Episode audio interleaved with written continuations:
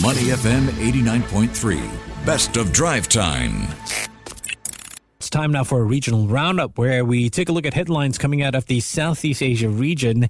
Uh, we're talking about ASEAN risking uh, losing its grip on the Myanmar crisis to a heat wave hitting the region. Helping me out is Nicholas Fang, Managing Director Black Dot and Director for Security and Global Affairs, Singapore Institute of International Affairs.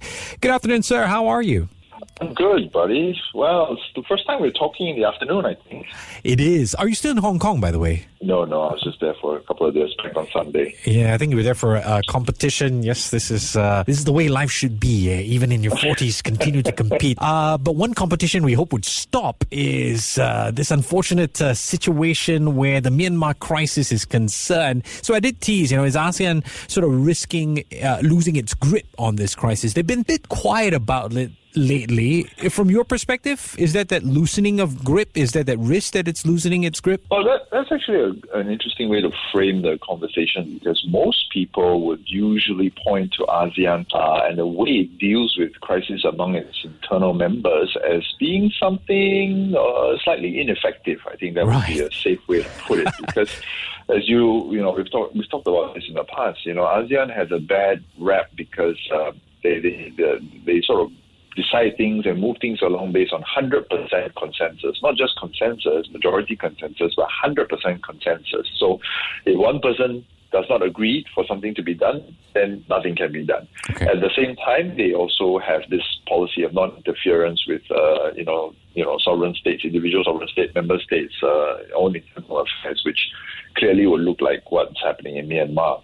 So it's not surprising that uh, ASEAN has actually sort of said publicly that they would appreciate, you know, external help on this particular issue. The crisis in Myanmar is, certainly looking um, very, very uh, dire, especially for Myanmar citizens. Okay. Uh, we've been hearing all these reports about, you know, you know, killings and, and, and fairly indiscriminate violence as well. Mm. So, you know, to, to point to it and say that things are a little bit out of control, I don't think that is unfair to say. Now, the question is whether ASEAN is losing its grip on it. I think mm. there was a lot of interest when Indonesia Indonesia took over the, the chair of uh, ASEAN, you know, a few months ago. Yeah. Of the countries in ASEAN, Indonesia and Malaysia have been fairly vocal, fairly active, uh, and, and, very strongly uh, opinionated on the issues, uh, you know, happening in Myanmar. And there was quite a lot of hope that Indonesia as chair would actually, you know, turn the tide when it comes to the situation in, in Myanmar. And some people are already saying a little bit disappointing, given that we haven't actually seen any meaningful uh, change. Okay. One way of putting it is that Indonesia has only been ASEAN chair for a few months, so you know it's a bit too early.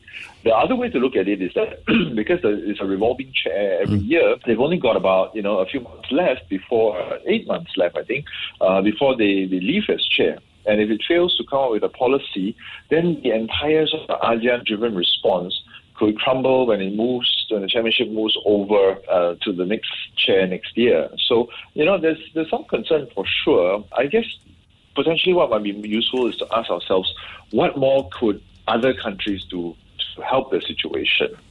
Um, there's been some observers who said that countries like Australia, potentially a close friend of ASEAN, but at the same time not bound by those rules of non-intervention and, and the 100% consensus uh, that, we, that I just mentioned, could actually put a bit of pressure to see how things could improve as well. So, you know, I, I, I think it's maybe a little bit premature to say that ASEAN has lost control of the situation in right. Myanmar, uh, but it certainly doesn't have, you know, a good handle on how things are going right now. Quite interesting. You mentioned, you know, when uh, Indonesia passes the baton, right? Because uh, that's going to uh, go to Laos in 2024, the ASEAN Chairmanship. Uh, we really haven't heard from them with regard to the Myanmar situation. So uh, it's a, it's a very interesting viewpoint that you bring up. Uh, I am curious, though, with regard to the former UN Secretary General Ban Ki moon, who recently made a visit to Myanmar. do you think that's going to do any good? Has that done any good to the situation? Um, I mean, I think there was quite a lot of uh, you know optimism when when we heard that uh, Ban Ki-moon was going uh, to do, in his own words, all he can uh, for peace in Myanmar. You know, and he's calling for the end of violence and establishing of a peaceful, democratic, and legitimate government. Now, you've seen how the, the, the military government government in Myanmar has responded to the uh, five-point peace plan put together by ASEAN, uh, which does encapsulate a lot of these ideas. You know, you, it's a bit hard to be very optimistic given okay. that not much has been done, you know, at all uh, when it comes to um, uh, addressing the requirements of the of the five-point peace plan. So, you know, when you have an international uh, figure like Ban Ki-moon, you know, former UN Secretary, General, and you know, recognized as one of the senior former world leaders, there would be the hope that there would be some constructive movement within Myanmar. Especially, he was actually visiting at the invitation of the military, so I think that that was a good sign. But you know, he he he has put out some calls that don't sound entirely new. The ideas that he was calling for peace, prosperity, freedom for the Myanmar people.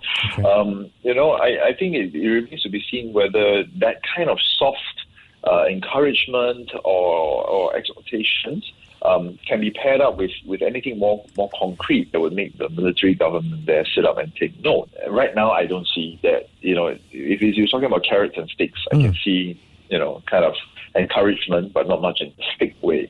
Okay. Uh, let's move on to talk about Indonesia, where the ruling Indonesian Democratic Party of Struggle has declared Central Java Governor Ganjar Pranowo its presidential candidate for next year's general election. What do we know about Mr. Pranowo so far, uh, and why do you think he was the ideal candidate?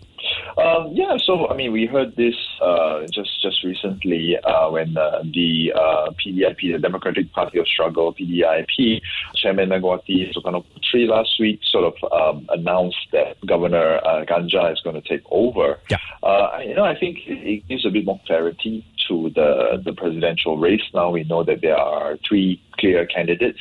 Uh, incumbent Indonesian leader President Widodo has also come out to endorse the Ganjar, saying that you know he's he's, he's a good candidate, and uh, I think you know in terms of clarity, uh, all that is is is uh, it's good for for stability and.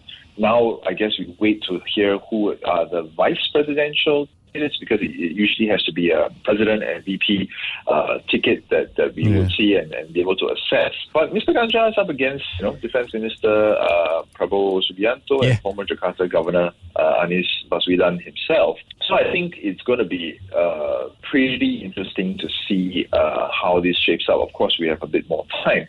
Now, when you ask what we know about Mr. Ganjar, you know, he's 54 years old, and um, I'm not sure how, how familiar everyone is, but he's definitely struggling to make up for some damage uh, to his own standing, uh, you know, among Indonesians, because uh, if you recall, uh, earlier, uh, Indonesia and Jakarta, uh, Central Java in particular, rejected hosting the 2023 FIFA Youth World Cup yes. uh, football competition yes. in Central Java, and Mr. Ganjar was was was uh, active in that decision um, because Israel was going to be taking part in that tournament. Yeah. So, so basically said, you know, Central Java, one of the designated venues, we're not going to host the tournament if Israel is going to play. So, mm. um, fair, you know, his, his view wasn't his alone. It echoed that of, uh, you know, his party, Kader, uh, Bali Provincial Governor Wayan Koster, other conservative groups, you know, which which um, uh, all share the same views. Um, and then Indonesia lost the hosting rights to the entire tournament, right, which was, mm. was embarrassing for, for the country and um, the sport of football in Indonesia as, as well.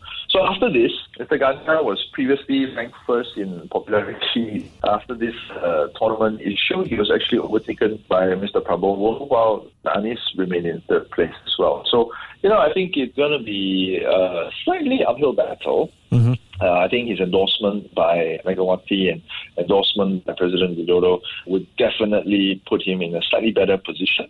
But it's going to be a, a uphill climb for him in the in the next few months ahead. So we'll be looking at how he's going to sort that out, but also at the same time, uh, who his uh, vice presidential uh, partner is likely to be. So you know, it'll be interesting to see how that shapes up, and once we have those, all the information, we'll be able to to make a, a, a clearer picture of how the, the race is going to shape up. So Yeah, some analysts saying that it might boil down to a fight between the VP candidates. But in the interest of time, uh, Nicholas, I, I, want to turn our attention uh, to a more economic conversation where Malaysia is concerned. Their Prime Minister Datuk Seri Anwar Ibrahim reiterating the country's commitment to continue working closely with Turkey eh, and strengthening the bilateral ties between the two countries. Uh, Nicholas, my question is, from an economic standpoint, what kind of untapped potential and opportunities exist between Malaysia and Turkey? Well, I think the opportunities are significant, and that's the reason why the two two countries have, you know, for, for quite a long time now, be, be calling for deeper bilateral relationships. Uh, last year, there was a there was an announcement that the bilateral relationships were being advanced from the level of strategic to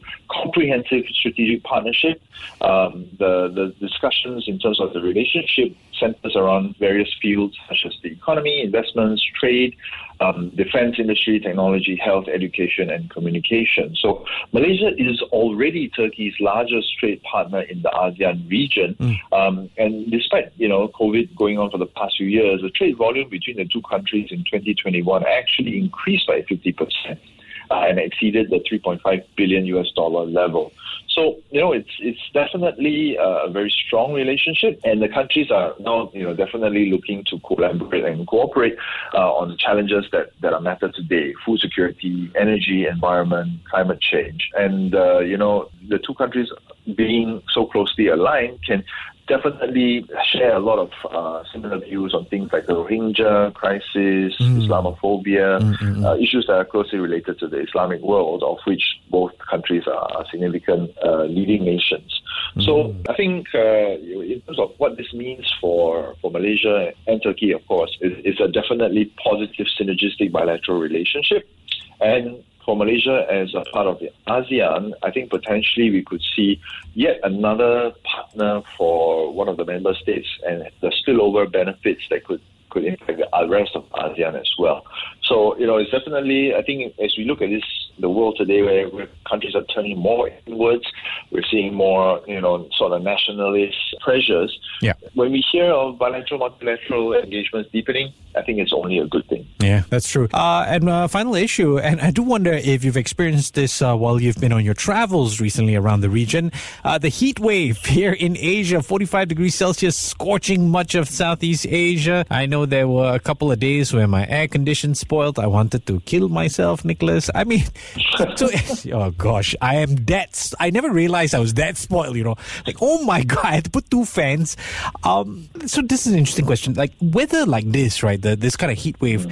Does it impact markets? Do, do we generally observe anything there? Um, you know, I, I, don't think anybody has really tracked the impact on economic behavior. Okay. Uh, as you know, Singapore is famous for being the air conditioned nation, right? Our founding leaders uh, decided in their wisdom early on that, you know, when things get too hot and if people have to have a siesta or things like that, that's going to impact productivity for yeah, sure. Yeah. So we're an air conditioned nation. We've got two climates, indoors and outdoors.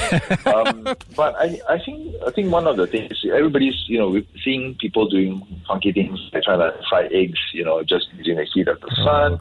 Oh, um, we've heard about the health impact, people dying of heat stroke, yeah, and, yeah. and especially the elderly and the vulnerable. So inequality gets exacerbated when we see extreme weather like ah. this. But I think the issue, and, and, we are all bracing for it to get worse, right? Yeah. There's the El Nino uh, potential this year. Could be 2023, could be 2024, but most people are expecting 2023, where it could get actually even worse than this 45 degree craziness. And and it is a stark reminder for all of us that you know a lot of this can be attributed to climate change and to human behavior uh, mm. created problems. Yes. whether it's emissions or, or contributions to, to, to rising temperatures around the world. So, you know, I think the, the, the stuff that's more worrying, but hopefully what it reminds us is that we all really should do our part to try to, to mitigate the impact of climate change. Mm. Um, and, and, you know, this is stuff that you guys have been covering on a consistent basis. Critically, we, we all need to ask ourselves, what can we do to, to keep temperature rises to under 1.5 degrees? Or I don't even know whether there's a target anymore. But yeah. if you look at the way temperatures are today, it's, it's pretty scary. Man. Yeah, yeah. Moments like these, uh, I'm glad uh, we didn't own a water heater when uh, I was much younger. So I'm used to bathing in cold water. very good. Very oh good. gosh, it's true. Nicholas Fang, Managing Director, Black Dot, and Director for Security and Global Affairs for Singapore Institute of International Affairs on the line with me. Nicholas, as always, I appreciate your time. Take care and have a great Wednesday evening. Thank you for chatting. To listen to more great interviews, download our podcasts at moneyfm893.sg or download our audio app. That's A W E D I O. Available on Google Play or the App Store.